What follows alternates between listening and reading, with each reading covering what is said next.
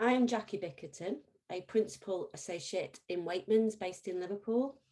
I'm going to run through briefly the reported developing trends arising from COVID over the last couple of weeks. This really is a five minute whistle stop tour, so grab your cup of tea and let's go. Firstly, looking at worker shortages.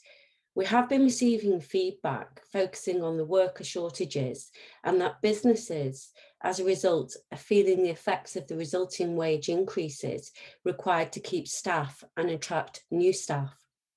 Some businesses are reporting that this is in fact the most volatile time they have ever experienced. The temporary visa scheme for HGV and poultry workers has been launched, and feedback from haulage clients prior to the launch was that they did not expect it to make much difference. We are waiting for further feedback as the scheme is rolled out and experiences are heightened. The press has been reporting over the last couple of weeks that a combination of COVID and, dare I say it, Brexit has caused the labour shortages and rising starting salaries, which has in turn led to a trend in introducing mental health support into benefit packages for employees. Companies are more aware of the need to make that a positive step when onboarding people and, in fact, protecting their current workforce. Backlog of work and working hours is also a current issue. Due to a backlog of work in some businesses, customer abuse is increasing, unfortunately. This has been particularly prevalent in the NHS. There are lots of discussions taking place around working hours and working hours culture and whether COVID has changed that. Some sectors are pushing back and are just simply no longer willing to work the long hours they used to prior to the pandemic. However, where individuals are having to work long hours, they are preferring to do so in the office environment as opposed to home, as they're finding the camaraderie with their colleagues is helping. Focusing on workspace, in the built environment sector, we are seeing flexible office space demand increase in London as employees are returning to the office. However, the use of the office space by employees is currently at 56% of pre-COVID levels. So there's still some way to go to entice all of the workforce back to the office working space. The innovative use of shopping centre space is seeing the relationship between landlord and tenant move to a more collegiate approach as there is a need to focus on the human experience to encourage individuals to return. Let's look at the supply chain. We are likely to see a slowdown in activity as businesses react to supply chain pressures. Those pressures are numerous. The longer it takes to get goods to market ties up cash, leaving businesses with less to invest. Added to this are the issues of labour and supply shortages. GDP and activity levels are higher than they were this time last year and slightly higher than pre-pandemic. However, the next six months are crucial.